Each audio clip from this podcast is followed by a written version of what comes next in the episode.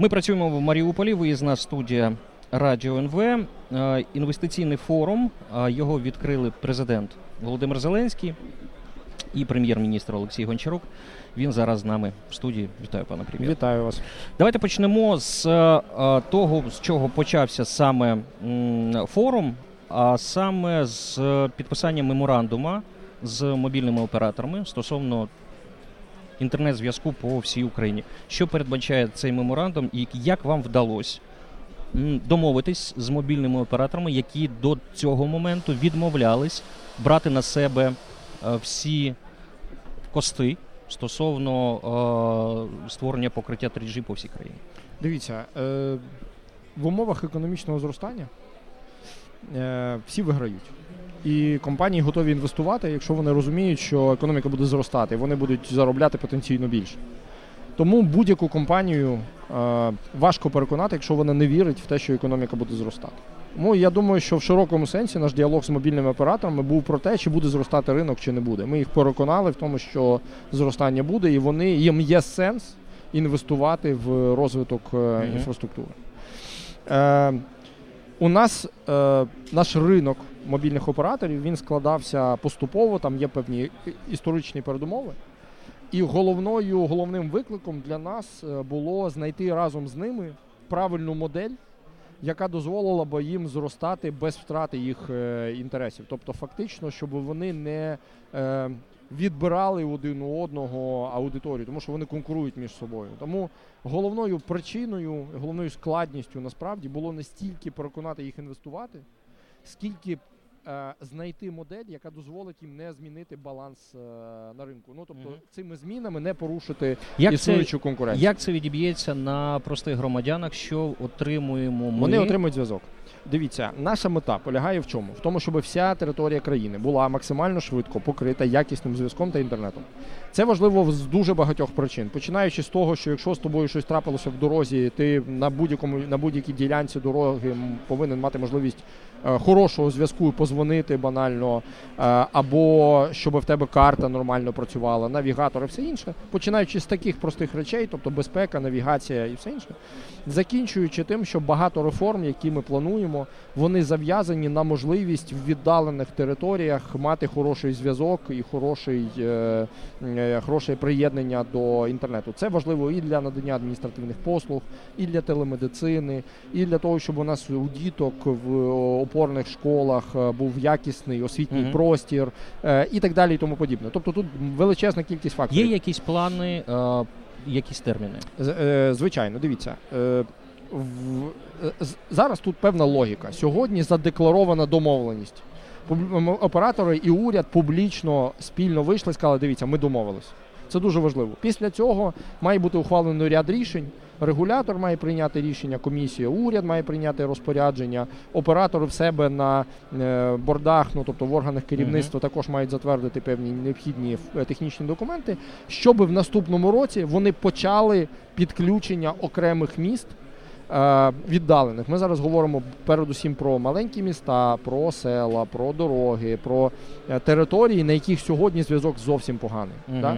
Туди має прийти ЛТЕ. Я думаю, що дуже скоро, протягом місяця, у нас з'явиться конкретна карта, яким чином розвиватиметься зв'язок. Добре. І ви, президент, казали про те, що Україна – це країна можливостей. Так.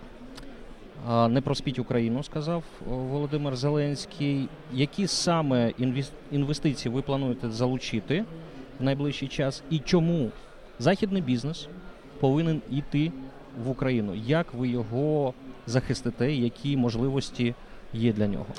Дивіться, в світі дуже багато грошей. Дешевих грошей, довгих грошей. У нас в Європі від'ємна ставка в окремих країнах по депозитах. Це означає, що ти несеш гроші, ще й платиш за те, що ти банк їх зберігає. Тобі банк платить за те, що ти даєш йому гроші? Ні, навпаки. Це в нас банк платить. Це означає, що ти в Данії несеш гроші, кладеш на депозит і платиш банку за те, що він їх зберігає. Це означає, що в світі багатезно величезна кількість різних грошей. Довгих, дешевих. Але такі гроші працюють на територіях, де мало ризиків, де вони захищені, де ти їх не можеш втратити. Наша задача в Україні – знижувати ризики і вирощувати довіру до країни. Тоді сюди підуть дешеві гроші. Якщо сюди зайдуть кредити під 4, 5, 6%, якщо підприємець зможе розраховувати на те, що він піде в банк і візьме дешевий кредит, займаючись бізнесом, економіка буде зростати, вона буде бумити. Да? Сьогодні у нас проблема в тому числі через те, що кредит взяти неможливо майже. Точніше, його технічно взяти можливо, але він настільки дорогий, що повернути його можна хіба що займаючись, наркоторгівлею, озброєю торгувати. Це жарт, звичайно, але це надзвичайно велика дохідність має бути. Інша проблема полягає в тому, що у нас величезна частина економіки в тіні, а це означає, що в банк ти не можеш прийти і показати свої реальні обороти, свій реальний бізнес-процес, не можеш показати, як ти будеш віддавати гроші, тому що в тебе все сховано, все на ФОПах, десь щось в кеші і так далі і тому подібне. Від цих практик потрібно повільно відходити, бо ми ніколи не вийдемо на поле, де є дешеві довгі ресурси. У нас окремі країни розміщають свої бонди, свої облігації, вже на 100 років з мінімальними відсотками. Тобто фактично це гроші майже назавжди і майже які нічого не коштують. Як ви захистите західні інвестиції? І під час війни Сполучені Штати, вони покладались на внутрішні інвестиції. Як з цим питанням у нас справи? Головні фактори ризиків, яких бояться, це те, що ти прийдеш в країну, вкладеш сюди гроші, а в тебе їх просто відіжмуть, заберуть великі гравці місцеві. І це означає, що поки ми не продемонструємо, що в Україні великі гравці більше не керують судовими системами, що в них немає тотального впливу на якусь судову гілку, або на прокуратуру, або на якийсь силовий орган, який просто може прийти і забрати в тебе цю власність, поки вони не повірять, поки вони не побачать, що такі інструменти більше не працюють в країні, інвестицій в Україні серйозних не буде. В нашій країні є величезна можливість зараз почати стрімко, дуже стрімко зростати. Сьогодні останній виступаючий на форумі Тіматі Еш, дуже відомий і шанований в світі фінансів експерт, він сказав про те, що це абсолютно реально. 40% за 5 років – абсолютно реальна задача. Ви маєте просто змінити правила. Ви маєте просто показати, що правила реально змінилися. Що тут окремі люди не можуть в телефонний спосіб якийсь впливати на рішення судів. Пане прем'єр, а як бути з цими, ви згадали, 40%? Ми вже відбились від графіку, наскільки я розумію, якщо подивитись на прогноз по зростанню на 2020 рік. Як ми наздолужимо ці відсотки і дивіться, дійсно ні від чого ми не відбилися. Дивіться, задекларована мета 5-7% на рік. Це мета, до якої нам потрібно прагнути. Це орієнтир, який ми з вами собі поставили. Цифри, які відображені в офіційних документах, це цифри, які реально бачать економісти. Якщо ви зараз продемонструєте найближчі декілька місяців, що судова система тотально змінилася, що олігархи реально не впливають на органи влади, ними не керують, ними не маніпулюють, якщо ви реально покажете, що бізнес-середовище змінилося, у вас наступного року прогнози будуть ще більші, ніж ви очікуєте. Питання в тому, наскільки реальні люди, які оцінюють реально ризики для своїх акціонерів, для людей, які збираються вкладати, вони бачать, що ми зробили домашню роботу. У нас є мета 5% в наступному році. Вона з кожним місяцем, який ми зволікаємо, або який ми втрачаємо, вона, звичайно, стає трошки більш віддаленою.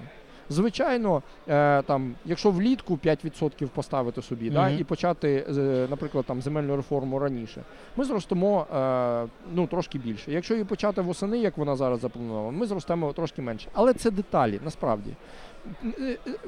Зростання ВВП – це ж не самоціль. Ви всі розумієте. Це просто цифри, які показують, в якому напрямку ми рухаємося.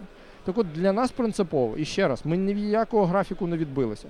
Це просто те, що ви бачите в офіційних документах, це просто цифри, які сухо оцінюють фахівці, економісти, які рахують те, що є зараз. Я не можу не спитати. Олігархи, Ігор Коломойський, він впливає на уряд? Ви вважаєте його тою людиною, яка заважає в тому числі інвестиційній привабливості держави? Дивіться, я би не хотів зводити наш діалог до персоналій, не через те, що там є поганий, я не знаю, там Ахметов, Коломойський, Пінчук чи будь-хто інший. Питання не в них, питання в органах влади. Вони повинні мати достатню компетенцію і достатню незалежність для того, щоб взагалі про принципи і про прізвища не йшлося. Сьогодні український уряд незалежний від будь-якого олігарха. Він орієнтований виключно на людей, на президента, тому що президента обрали люди, і президент для нас є камертоном.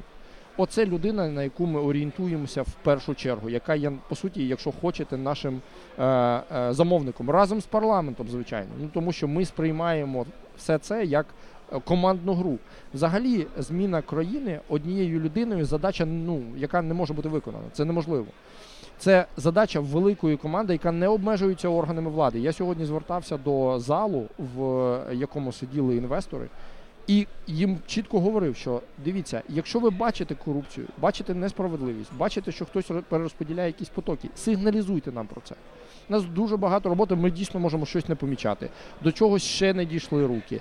Але ви посилюєте нашу, тобто ви надаючи інформацію, ви виводячи якусь історію навіть в публічну площину, ви нам дуже сильно допомагаєте. Яку країну ви будуєте? Який той ідеальний образ країни, яку ви передасте наступному прем'єр-міністру, а Володимир Зеленський наступному президенту? Дивіться, ми не ганяємося за ідеалами.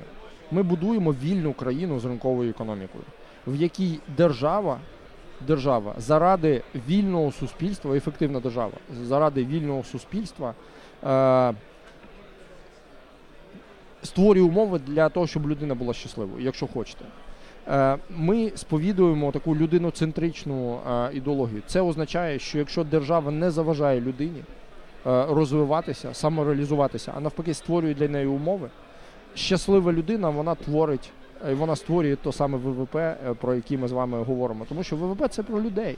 Це про те, що хтось відкрив якусь, я не знаю, стоматологічний кабінет, або відкрив якийсь приватний дитячий садочок, або почав виробляти, випікати хліб, або почав інвестувати в землю, купив собі тракторець і займається органічним фермерством.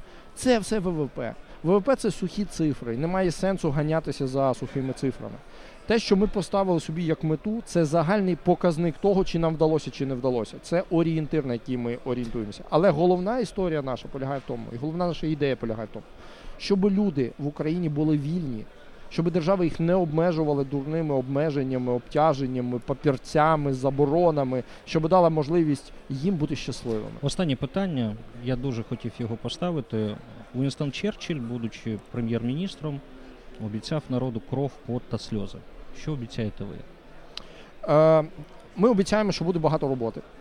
Ми чесно говоримо про те, що країна, держава нам всім дісталася в дуже складному стані, тому що у нас майже знищена інфраструктура, тому що у нас куди не плюнь, всюди якісь або борги, або проблеми, або конфлікти, суди і так далі і тому подібне.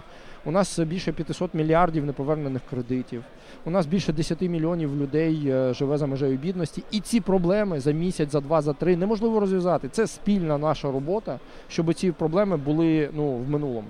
І потрібно буде попрацювати, важко попрацювати, не один рік, для того, щоб вийти на траєкторію зростання. Але наша відповідь полягає в тому, що Україна має дуже реалістичний шанс, дуже реалістичну можливість за наступні 5 років зробити економічний ривок. І цей економічний ривок дозволить нам мати гроші в бюджеті для того, щоб побороти бідність. Бо зараз їх відверто дуже не вистачає. Ви бачите, що бастують шахтарі, що не вистачає грошей педагогам, що не вистачає грошей лікарям. Ми дуже хотіли би мати достатні ресурси для того, щоб задовольнити потреби всіх цих людей. Але ці ресурси потрібно заробити як країні. Нам потрібно вкладати гроші в інфраструктуру для того, щоб вони поверталися в економіку. Нам потрібно створювати робочі місця, щоб люди не вимушені були стояти в чергах, не вимушені були просити про соціальну допомогу. Ми хочемо створити умову, щоб кожна людина була самореалізованою. І ми це зробимо. Дякую. Це Олексій Гончарук, прем'єр-міністр України. Ми працюємо в Маріуполі на форумі. Дякую ще раз. Дякую вам.